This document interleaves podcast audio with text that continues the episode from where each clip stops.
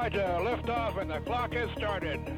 We choose to go to the moon in this decade and do the other things, not because they are easy, but because they are hard. Houston, uh, Tranquility Base here. The Eagle has landed. Discovery, go at throttle up. And lift off, the final lift off of Atlantis on the shoulders of the space shuttle. America will continue the dream. This is The Space Shot, episode 424 From Apollo to Artemis and Beyond. I'm John Mulnix. I hope everyone is doing well during these times. Uh, work has just been absolutely insane for me. Um, a lot of free time has been uh, working extra hours, getting a lot of stuff done. Um, it's really cut into a lot of the free time I've had to produce the podcast. So I do apologize for this being the first episode in about three months. I have been busy though. Uh, this is the audio from the latest talk that I gave at the Cosmosphere, well, remotely delivered for the Cosmosphere, on the 51st anniversary of the launch of Apollo 11. Since I first gave this talk, I have updated the content. I'm including more information on Skylab, the shuttle program, and also the Artemis program now that we have a little bit more clarity on those new missions. Earlier today, on Thursday the 30th, NASA launched the Perseverance rover to Mars. The rover and its Ingenuity helicopter will arrive on February 18th, 2021, and I'm looking forward to that touchdown on the Martian surface. I've got some normal podcast episodes coming up here soon. There's a lot I want to cover. Um, I have been making sure that Facebook and uh, social media channels are updated regularly. So if you haven't already done so, check out the social media links in the show notes. My presentation included a lot of pictures, so check out the show notes for a link to Google Drive. Um, there'll be a PDF with the slides from this presentation. So if you'd like to go along with the podcast, uh, check that out. I'll also be sharing the video version of this on Facebook here soon. Uh, but I just wanted to get this audio out here before I have to go back to work here again soon.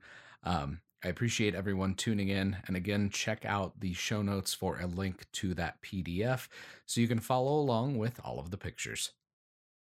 And now, here's the audio from my Coffee at the Cosmo presentation from Apollo to Artemis and beyond. I want to introduce our panelist, or our host today, John Mulnix.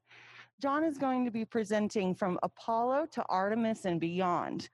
John is a space and science history communicator and volunteer for the Solar System Ambassador for NASA and JPL.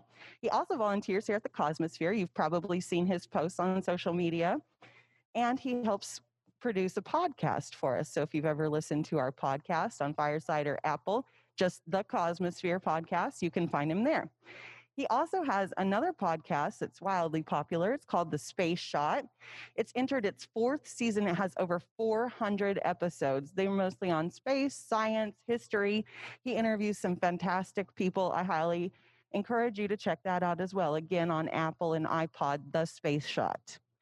John also contributes to publications on medium.com and other websites, and where he covers history, news, space news, and technology. So without further ado, let's virtually welcome John Mulnix. Good morning, everybody. Can you hear me all right? We've got you loud and clear, John. Cool. I am going to start my screen sharing here. And let me minimize this here real quick. And can everybody see that first slide there? I think Carla, you can. Perfect. I'm going to get right to it. So, um, as Carla said, my name is John Mulnix. I am a uh, space science communicator, um, huge history nerd, uh, going all the way back to me as a little kid. I was the short kid in that picture there um, at the Cosmosphere back in the 90s. So, this is something that I've been interested in my entire life. Um, as a volunteer at the Cosmosphere, I've been able to do some amazing stuff.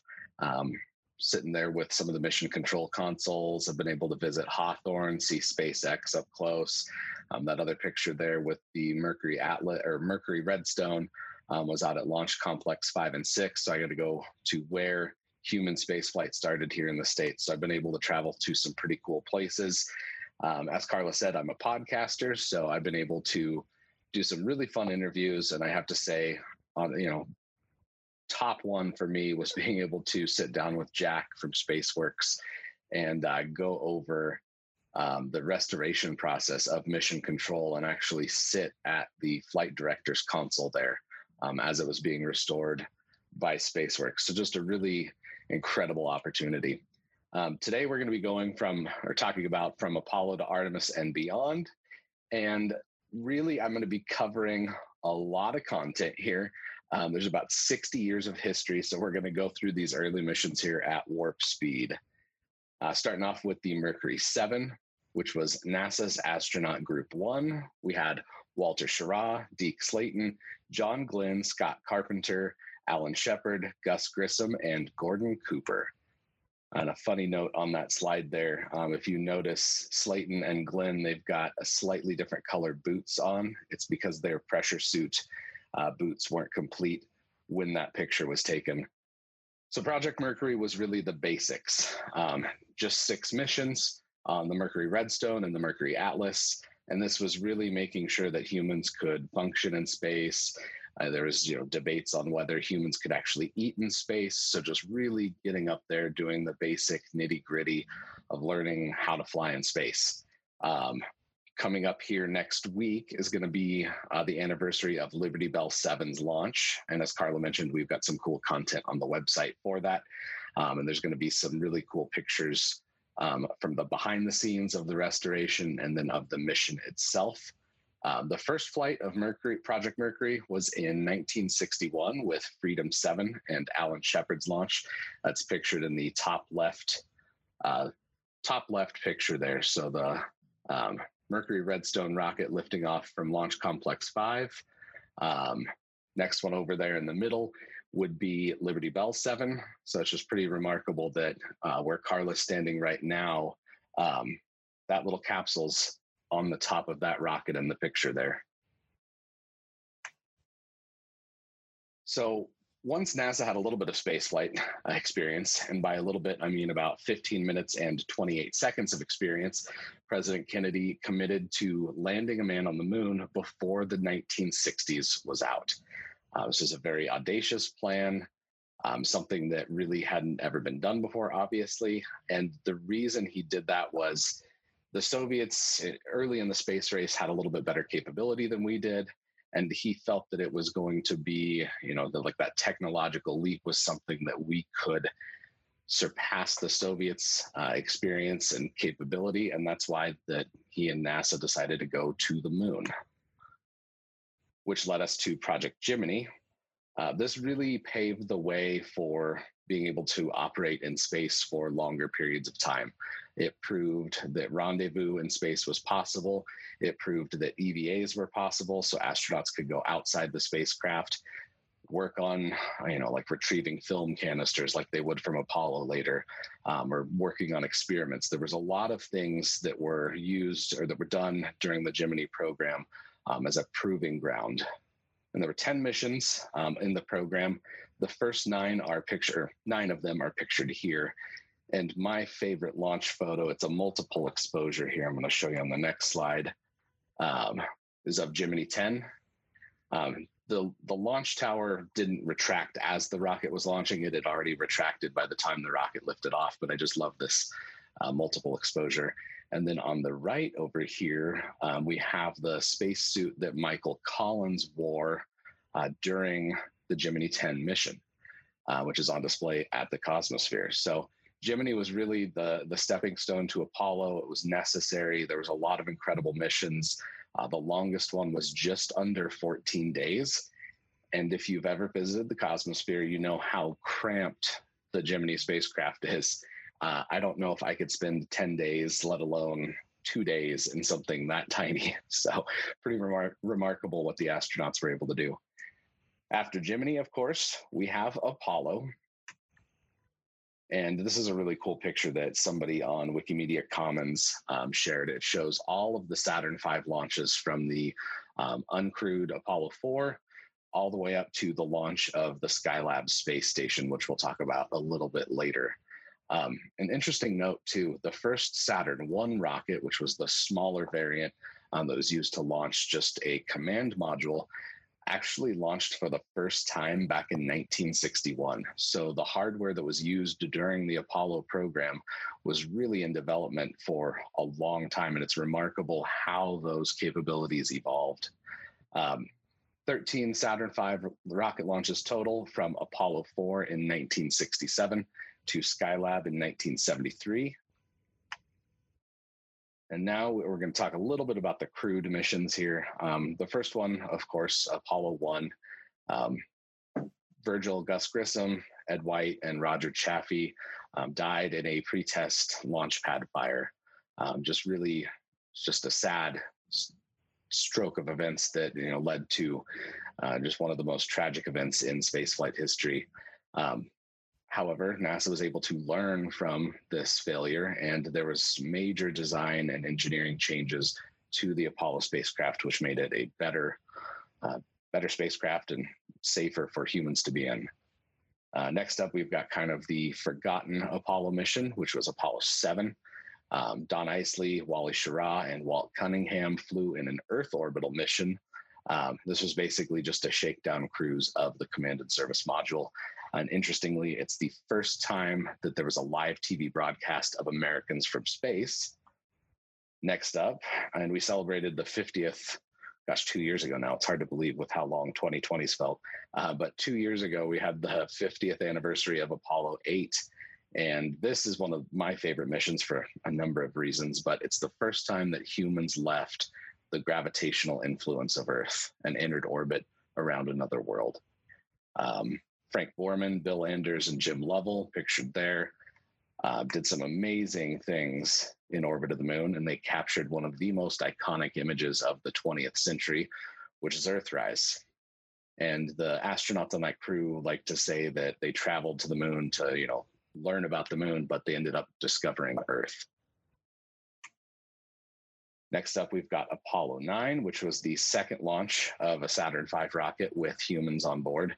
And this was an Earth orbital shakedown. So their lunar module was flown in Earth orbit, as well as the command module. And then Apollo 10. Uh, they the fun little peanuts and NASA connection there with the lunar module that was named Snoopy and the command module named Charlie Brown. This was basically a dress rehearsal for Apollo 11, which launched in July of 1969.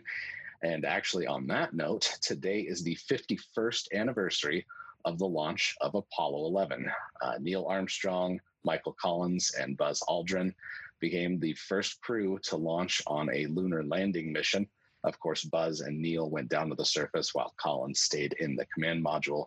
Um, but just I want to note before we go any further, the launch sequence of these, so just how quickly these missions launched in succession. We had Apollo 8 in December of 1968. Then we had Apollo 9 in March of 1969. Apollo 10 was in May of 1969 uh, Apollo 11 in July. So just an incredible launch cadence, uh, getting those mish, excuse me, getting those missions uh, just in rapid succession. It was just you know kind of staggering compared to the flight you know frequency that we've seen now, and hopefully, you know, with SpaceX and Boeing starting to launch. Uh, crews, we should uh, be getting to fly to space a little bit more frequently than we have been the past couple decades just a fun shot of the Saturn V for Apollo 11 taking off. Another fun one here. Uh, Michael Collins took this picture, um, and he was quoted as saying, "I think you've got a fine, fine-looking flying machine there, Eagle, despite the fact that you're upside down." Um, he took this image on one of the Hasselblad cameras, and one of the film canisters uh, that was used to capture, that was used to basically house the film um, that took this picture is on display at the Cosmosphere, which is really cool. And some of these images are ones that we shared last summer during the 50th anniversary of Apollo 11. And those, I, it was a lot of writing, but those were a lot of fun to produce. I really enjoyed making uh, all of those posts. And then here we've got a picture of Buzz on the surface of the moon. And if you look really closely in his uh, helmet's reflection, you can see Neil. And amazingly enough, there's not very many pictures of Neil actually on the lunar surface. Um, he was taking most of the pictures of Buzz, and Buzz, I, you know, for whatever reason, wasn't taking as many. Um, but this is one where you can see Neil reflected through Buzz's uh, visor. And then next up, we have Apollo 11. Um, I'm on. Um, so we have Apollo 11, which is uh, a. Um, give me one second here. I got to reset. We have Apollo 11 uh, lunar traverses up next. And I just want everybody to take a look at how small these lunar traverses were. Um, this is the deck of the USS Intrepid, which is a museum in New York. Um, you can see like the SR 71 Blackbird, which is also on display at the Cosmosphere. There's one of those there. And then here in the middle, um, with the yellow, that, that yellow outline essentially is where the astronauts walked. And then in the middle of that is a representation of the lunar module. So I just want everybody to keep in mind how small um, that area really is once we talk about Apollo 17 here in just a sec. Next up, we have Eagle uh, returning from the lunar surface, another really cool Earthrise picture. Um, interestingly enough, Michael Collins, the uh, command module pilot for Apollo 11, was the only human not in this picture, which is just kind of wild if you think about it. Next up, Apollo 12, and we're going to fly through these next ones here real quick. Um, Apollo 12 is really cool because it was the first time that humans brought back a piece of a spacecraft from another mission. Um, the scoops from Surveyor 3 were on board, um, were, were basically taken back on board the Apollo command module um, and returned to Earth. Next up, we have Apollo 13. Um, everybody knows about this one, obviously. We just celebrated the 50th anniversary of that mission. Um, they had to abort the lunar landing portion just due to a you know, oxygen tank um, that was faulty and exploded in flight. So, unfortunately, they weren't able to land on the moon, but they did return safely to Earth.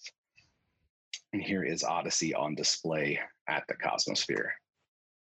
Apollo 14 uh, basically did the landing that Apollo 13 would have done in the Fra Mauro Highlands. Apollo 15, as soon as my computer advances here, um, was the first flight with the lunar roving vehicle. Um, so this allowed astronauts to cover more ground on the lunar surface. Um, they were also able to stay on the lunar surface for a longer period of time, uh, nearly three days, um, with improvements to the LEM. And then next up, we have Apollo 16.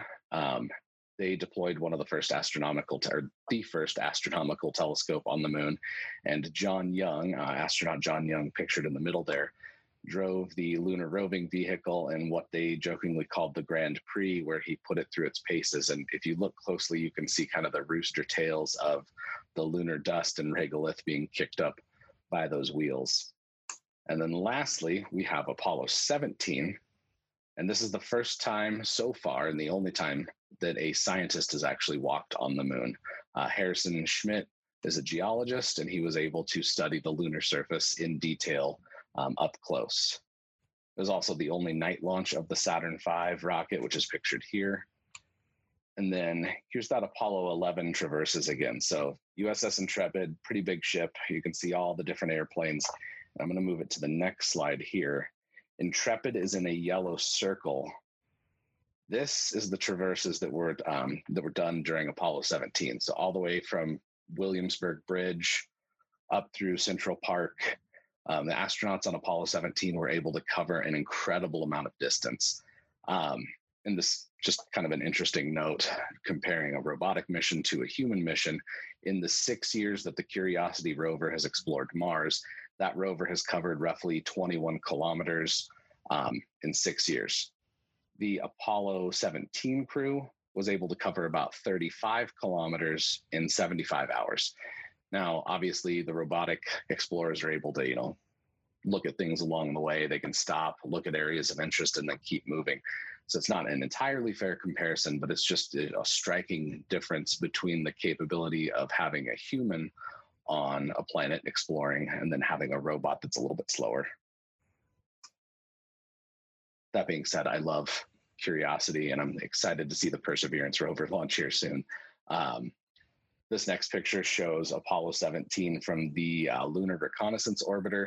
If you look closely, you can see the footpaths of the astronauts as well as the moon buggy tracks.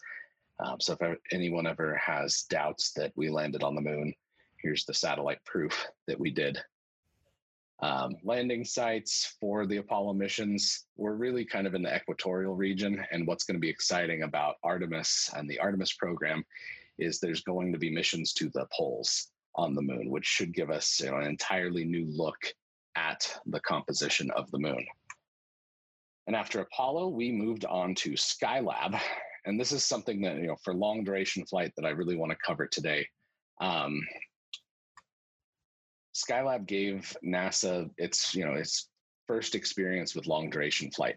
Up until Skylab, the longest humans had been in space for American astronauts was just under 14 days.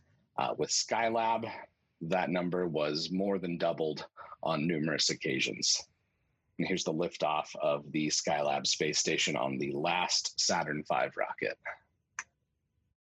So there were three crewed missions and a really quick note on how the Skylab missions were numbered. They're really weird. Um, there was a miscommunication that resulted in the mission patch for Skylab 2 reading as Skylab 1 with a Roman numeral 1.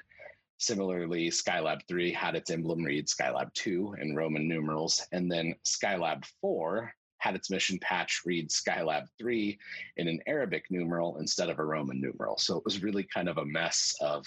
Uh, naming and uh, graphics for these missions, but there was some really cool things that were done during this program. Um, this is the crew of Skylab One. Uh, we have an Apollo and Gemini uh, veteran, uh, Pete Conrad, there in the middle, along with Paul Weitz and Joe Kerwin. Um, they were basically the uh, the crew that fixed the space station.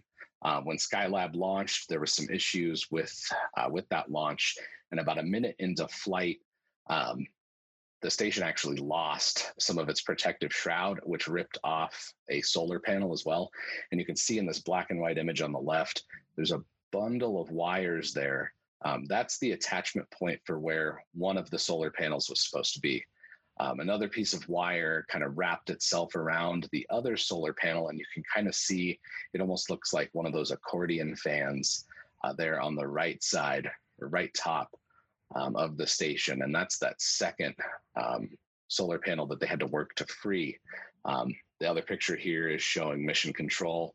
Uh, so you have those the consoles that the Cosmosphere restored there, um, and flight controllers working the problem of trying to fix the Skylab station.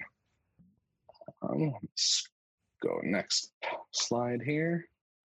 Uh, this is how Skylab looks uh, looked after the uh, first a crewed mission to the station, the astronauts were able to deploy a parasol uh, to basically help keep the air or the spacecraft cool. Um, without that micrometeoroid and sun shield, the station got really hot, which was affecting the ability of astronauts to do science experiments. It could have spoiled food, and it just generally got too hot for the astronauts. So they really needed to make sure that they got that uh, parasol deployed. Um, the other the other really important uh, thing for that first mission was getting the remaining solar panel deployed. Uh, the windmill solar panels there, the windmill looking thing, um, that's the Apollo soy or the Apollo um, telescope mount. And those solar panels really were only designed to provide power to the telescope on Skylab they could use it for short times, but there was a lot of issues with like constantly reorienting the station using thrusters. So they really needed to get one of those primary solar panels back online. And the crew of Skylab 1 did an amazing job. They were able to get the station back up and running um, and get it to, you know, that, that's one of the, they talk about Apollo 13 being NASA's finest hour. Um, Skylab is right up there with figuring out how to, with figuring out how to fix a sat or a station in space from the ground with minimal data on what exactly happened. And it just is really a testament to the work that the astronauts, the engineers, um, seamstresses did for the parasol. Really, everybody pulled together Um, there was even a story of a, I forget what state it was in, but um, a NASA engineer was taking some hardware for Skylab and he got pulled over for speeding. And the cop, once he found out that the engineer was working on Skylab, basically just told him to get on his way and go. Um, so everybody was pulling for Skylab.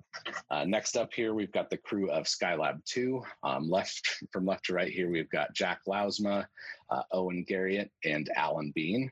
Uh, Bean was a moonwalker um, for Apollo 12 as well. So it's it's cool to see that there's some veterans that were part of these missions. One of the uh, primary focuses of the Skylab missions, you know, aside from learning to live and work in space for a long time, was studying um, our sun. And this uh, image, it's crude by today's standards, but it shows Earth in relation to an eruption on the sun, a coronal mass ejection. So there's some really uh, striking science that the crew was able to do. They even took time to do fun little things like haircuts. uh, Alan Bean getting his hair cut with a vacuum there from Owen Garriott. And then lastly, for Skylab, we have the final crew, Skylab 3, um, Gerald Carr, Ed Gibson, and Bill Pogue. And this is something I wanted to show earlier too, but it shows just the size difference between the Saturn 1B and the Saturn 5. So this image here is of the Saturn 1B atop what was called the milk stool.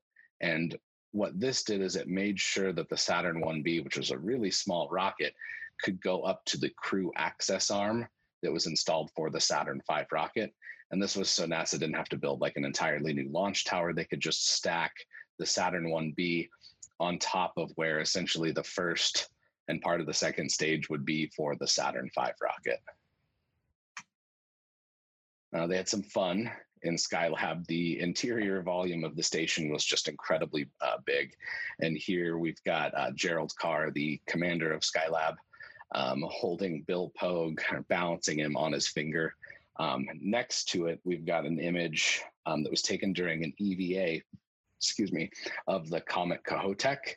Um, and this was something that was also studied by the crew of Skylab when they were in uh, orbit. And this is something that does crop up a lot. Um, there's some really good uh, resources on why there was no mutiny on Skylab. Um, I'd recommend reading Homesteading Space, the Skylab story. Um, the author, David Hitt, worked with a lot of the Skylab astronauts on uh, interviews. They've got diaries from some of the astronauts, and there's some really good information there. Uh, give me one second. Cat's getting down here. Come here. Wouldn't be a Zoom meeting without a cat jumping from somewhere. Um, so there was no mutiny on Skylab. Um, really, the, there's some just kind of a long story, but long story short, um, what happened was the crew of Skylab 4 or Skylab 3 would take turns responding to ground controllers. So all three of them would have headsets on, but instead of everybody having to respond, they would cycle through and take turns. Um, unfortunately, for one orbit, they forgot who was uh, who was next for uh, for communicating with the ground, and that kind of led to the notion or the stigma that there was you know cranky astronauts that went on strike or mutinied on the station and weren't responding to NASA. Um, there was a terrible Harvard Business Review um, study written on the subject. Um, long story short, I'd recommend reading Homesteading Space. Um, blogger Emily Carney also has some awesome resources on um, you know how there was no mutiny and just busting that myth. Um, and I'll make sure that we get those linked on the Cosmosphere website. That way, people can check them out uh, later. Um, really, the big the big lesson from this story, and the reason I bring it up, is NASA learned a lot about human factors during Skylab, about how crews could be expected to work long times uh, without, you know, goofing off, being able to have fun, look out the window, as it were.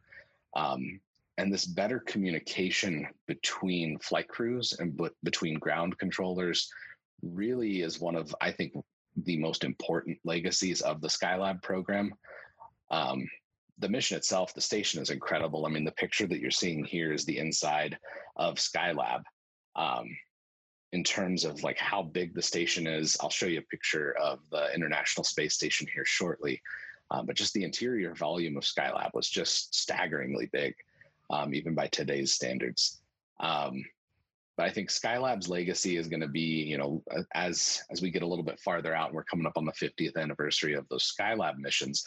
I think people are going to start to appreciate how transformative these early space station missions to Skylab were. Um, they were long duration. Um, the first crew of Skylab doubled the previous US record in space. The second Skylab crew doubled that first record. Um, and then the final crew, um, 84 days in space. Um, for a crew that supposedly mutinied, they ended up getting all of their science um, objectives completed and it was really it went down in the books for you know for a crew of rookie astronauts it went down in the books as one of the most productive missions um, in history and then of course you know the milestones observing earth you know, taking some amazing pictures of home um, studying the sun living to live or learning to live and work in space and just generally expanding our knowledge of the solar system um, and figuring out also how to shower in space, as Jack Lousma shows here. Uh, no, no talk about Skylab would be complete without that picture. Uh, next up, we have Apollo Soyuz, which launched 45 years ago yesterday. Um, this was the first joint uh, US and Soviet mission um, where a Soyuz capsule and an Apollo command module docked in orbit. Um, there is a mock-up on display at the Cosmosphere, and it's just really staggering to see those two spacecraft, even in a mock-up form.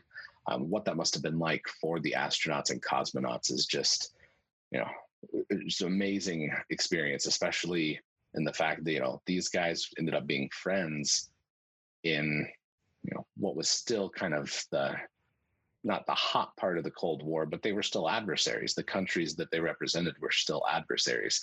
So it was cool to see that they could come together and fly that cooperative mission. And then after Apollo Soyuz, we moved on to Shuttle. Um, Shuttle was a you know companion for me growing up. I I don't rem- remember a time where there wasn't shuttle flights when I was a kid. Um, from STS-1, which is pictured there on the left, um, in 1981 to STS-135, which is pictured on the right.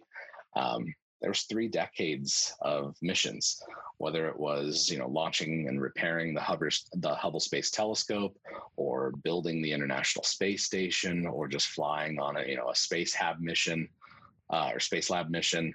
There was really some incredible science that was done during the uh, shuttle program. Um, the longest shuttle mission ran about 17 and a half days, um, but most missions typically ran between five and six days. Uh, the crews ranged from two astronauts for the first missions, uh, those test missions, um, up to eight astronauts.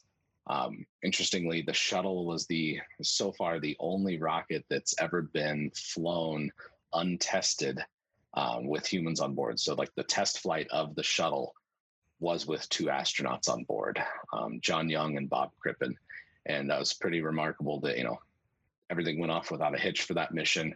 Uh, there was some tile loss early on that NASA discovered. They had to change the sound dampening system to make sure that those SRBs didn't shake the uh, tiles, the thermal protection system off of the shuttle. Um, but they learned a lot from those flights. Um, and the shuttle led us to the shuttle Mir missions. And this really is that the phase one of the International Space Station program. It was getting Americans back in space for long periods of time um, on increments, as they were called, on board the Russian uh, space station Mir. Um, there was you know, some really cool uh, oral histories and blog posts from the time. Um, and it was American astronaut, uh, Andy Thomas. I just want to read a quick excerpt from one of his oral histories. Uh, quote, Perhaps one of the most moving moments, though, was as we drew further and further away, we went into the night side of the planet, and I could see the stars and the running lights of the station were on. You couldn't see Mir. All you could see was lights flashing. They were just going off in the distance, those flashing points of light fading out slowly. That was kind of an emotional moment because I knew that would be the last time I would see it, Mir, forever. Um, he was the last American astronaut to fly to the Mir station. Um, now, obviously, we've had you know 20 plus years of continuous human spaceflight um, with the International Space Station, which is pictured here. Um, and this next one, I've got a GIF which will hopefully play. There we go, perfect. Uh, so this just shows the ISS construction over lots of different shuttle flights. Um, the ISS is the largest human-made object to ever orbit the Earth. It has a mass of nearly 1 million, or just over 900,000 pounds, or about 410,000 kilograms. Um, has a pressurized volume of roughly 33 or 32,000 square feet or cubic feet. Um, the ISS can generate 80 kilowatts of electric power with all of its uh, solar arrays now. Um, the structure itself, from truss to truss, uh, measures 95 meters or about 311 feet, um, and then about 190, 193 feet in the other direction. So it's a really big, um, really big space station. Um, not not everything in this animation here is habitable. Um, the trusses are used to like store equipment, have cable, you know, relays for power, all of that stuff.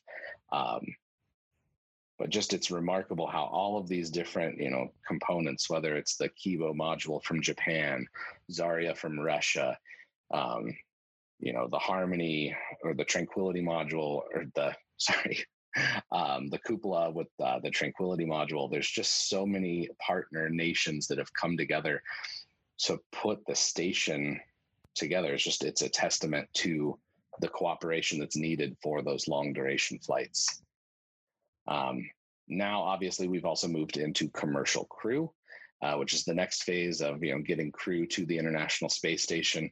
Um, we have Doug Hurley here in the foreground and Bob Behnken in the background there. Uh, they launched on a SpaceX uh, Crew Dragon capsule on May 30th. That ended the longest gap in human spaceflight uh, capability from the United States. Um, SpaceX, of course, brings their rockets back to land either on drone ships or um, back at Cape Canaveral. Um, so they're able to reuse the first stages of their rocket. And here's another close up of the Falcon 9 that launched uh, Doug and Bob just this last May. Um, and I'm sharing this picture just because I want to kind of point out some history here. So in the foreground, obviously, we have SpaceX, the Falcon 9, so the present of uh, space exploration. In the middle upper third there, way in the back, it's kind of hard to see probably on Zoom, but there is the mock-up uh, Mercury at, or Mercury Redstone rocket, and that is Launch Complex Five and Six. So that's where the first humans to launch from Earth took off from. And then the very top right, hopefully it's not blocked by the picture-in-picture mode. Um, there's some construction going on, and that's actually the site where Blue Origin will be launching from here soon as well. So it's just a really interesting picture showing the past, present, and future of space exploration there. Um, the current crew on board the International Space Station, and just contrast that with that picture I showed you earlier of uh, of Skylab's interior versus the station. It's quite a difference. And another shot here of Crew Dragon and the ISS. And then next up, we are going to be talking about the moon and the Artemis program here. We're going to finish up with that. So, Artemis is the twin sister of Apollo. Um, there's a return to the lun- lunar surface in 2024. Fingers crossed we can still make that. Um, there's going to be a mission to the moon's south pole, and NASA is really aiming for a sustainable presence uh, on the moon by 2028. Um, they're also going back with international partners and commercial partners as well. Um, this is a picture of the Orion spacecraft, um, the capsule that will be used for Artemis 1, which is tentatively launching late 2021, like November-ish, I think. Um, NASA's Orion spacecraft is designed to take four astronauts um, farther than they've ever gone before and it's going to do that on top of the Space Launch System. Um, the first one will be the Block 1, which won't be as powerful as the final version of the SLS. Uh, but here's a picture of uh, the booster that will be used for Artemis 1, I believe, on this picture. And then Artemis 1, there's not going to be any astronauts on board, so it's an uncrewed launch. Um, kind of a shakedown cruise. There's going to be some science on there. Um, I believe CubeSats are going to be on board. I don't remember exactly off the top of my head here, um, but it's something I can definitely share um, afterwards in the notes. Um, the Gateway is also going to be part of NASA's plan to return to the moon. Um, it's an orbiting platform that's going to host astronauts um, for science stays on the Gateway, um, for stays on the lunar surface. They could use the Gateway as kind of a stepping stone. Um, part of going to the Gateway is going to be utilizing commercial partners to launch payloads to uh, the Gateway and to the lunar surface. And to the lunar surface, NASA is going to be leveraging private companies for science missions. Uh, Masten Space Systems of California is going to deliver um, eight payloads um, with nine science and technology instruments to the lunar surface. And this is the picture of one of their landers here. Um, and they're going to be going to the South Pole by 2022 um, to help lay the foundation for future human expeditions there. And then obviously working with those commercial partners. Uh, this picture here shows a SpaceX um, uh, gateway logistics service uh, delivery of cargo to the gateway. And then most excitingly, we have the lunar landers. Uh, the one on the left there is being developed by SpaceX. They're going to be using their Starship. Um, the middle one there is from uh, Dynetics of Huntsville, Alabama. They're going to be developing that really cool looking lander there.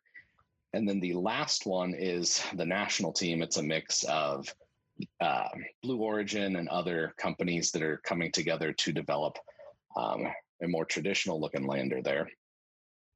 And getting back to the moon, it's you know it's on the way to Mars. I think the moon is really going to give NASA a good stepping stone for getting to beyond, uh, obviously beyond low Earth orbit, but also beyond the moon as well.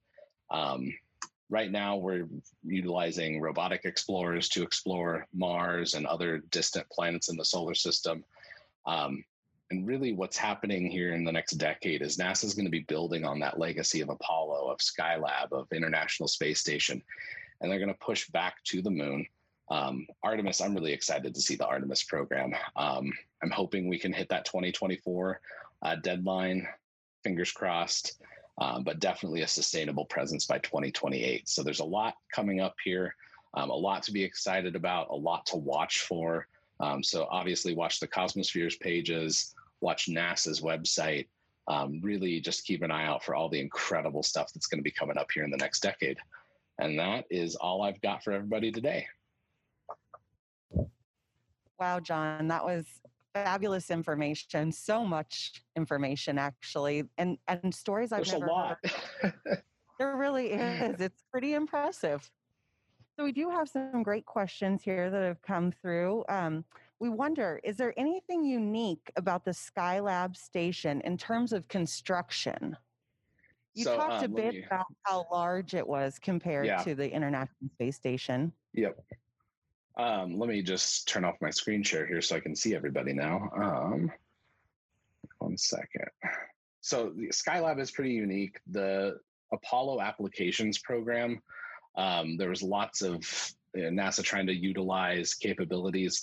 Um, just an interesting little tidbit.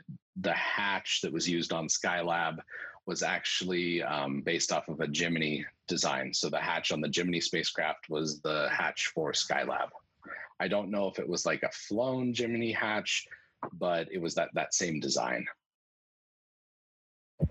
That is interesting. Um, here's another one for you, John. What would you say has been the most important thing that has been taken from the past U.S. space exploration and Russian missions that is keeping that's being used in the current missions? I think it goes back to Skylab and just realizing the human factors of spaceflight. I mean, robotic missions, obviously, the rovers, you know, you have to learn how to operate a robot. But Skylab really taught us how humans work. And then, you know, obviously, Space Station has done that too. But just figuring out the human component of it, I think, is the most important. And for me, that's the most exciting, just because as as a human, I would like to get out and explore. So would be, you know, that's something that I think is the most uh, enduring legacy. Sure. Yeah, absolutely. Especially with the length um, of days that they were up there compared to the earlier missions, I would think. Mhm. Um, here's another one. Why has NASA gone back to the capsule design? Um, safety um, and just simple design. It works. Um, the shuttle was awesome, but riding alongside the you know the external tank and those solid rocket boosters did put it in a position where you know foam impacts from the external tank could be a problem um, the capsules are just going to be safer they're riding all the way up at the top of the rocket um, just a safer design inherently sure that totally makes sense and how futuristic those spacesuits are from the SpaceX. The SpaceX ones are cool. That. Yeah. Do we I'm glad know they've gone back to the worm too? yes, I like that logo as well. Um, do you know when the first Artemis launch date is set? It's tentatively November 2021. You know, obviously, I'm I'm hoping that that stays um, just because they they kind of need to hit a lot of milestones. NASA needs to hit a lot of milestones in a row here. Um, I, I'm hoping it launches November 2021, but we'll see. Are they under similar time crunch restraints like we saw in those Apollo programs, or you mentioned the the launches being so close together?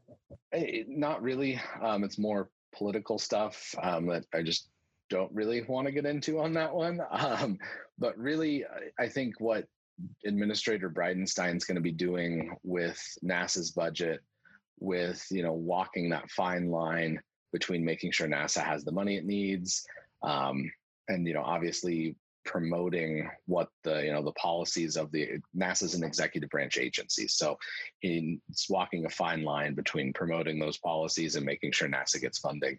And I think Bridenstine is probably going to be one of the most uh, important NASA administrators in history, just because I think so far he's shown that he can walk those walk that line um, in a way that no, not really any other administrators have been able to do. So I'm I'm hopeful that you know even if there is a change in administration, that NASA's plans for Artemis is going to they're going to continue on, and we're going to meet that 2024 deadline and the 2028 goals. So fingers crossed. So, in the same vein here with Administrator Bridenstine, we know that he has declared uh, that we will be going back to the moon, but why back to the moon and why not just on to Mars? It's an important stepping stone. Uh, a lot of the tech that's you know we can use on Mars is going to be applicable on the moon. Plus, if something goes wrong, the moon's not that far away. Um, kind of like a kid going away for college. Kind of want to be close. If something bad happens, it's easier to get home. Um, Mars, there's also you know more limits with as we're seeing now with like the Perseverance rover launch. There's only certain windows that you can launch to Mars and get there in a reasonable reasonable amount of time. Whereas the Moon, you can launch a lot more frequently. You can return a lot easier. Uh, it's just logistically, it's going to be a simpler way to do things for right now and just prove those longer term deep space capabilities. Sure, that totally makes sense. Okay, so we're going to jump backwards here a little bit, but talking about Skylab again. So is Skylab still in our atmosphere up there? Is it still orbiting or has no. it come um, it burned up.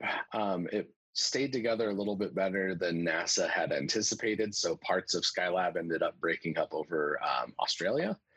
Um, I forget the town, but there's um, oh, is it Saving Skylab? There's a documentary. I'll make sure it gets in the links um, about an Australian who's who basically his fascination with Skylab started um, when it re-entered and kind of broke up over um, Australia. So it re-entered. I think it was in 1979. It was actually July 1979. So it wasn't that long. We just celebrated the anniversary of it coming back not that long ago. Okay. I think that kind of ends our questions here, unless we've got a few more last minute ones. So if we could virtually thank John here for his time and his fabulous information. And that is it for July. Next month, we will be starting season four of the podcast. I'd love it if you could leave a review for the podcast in Apple Podcasts or Spotify. Reviews help more people find out about the podcast, and I appreciate any time you take to write a review. I also have a call in number if you have questions or comments. hit me up via text or voice at 720 772 7988. I'll be sure to get back to you. You can also connect with me at John Mulnix on Instagram, Twitter, and Facebook. All of the social media links are in the show notes for today's episode. Until next time, I'm John Mulnix, and I'll catch you on the flip side.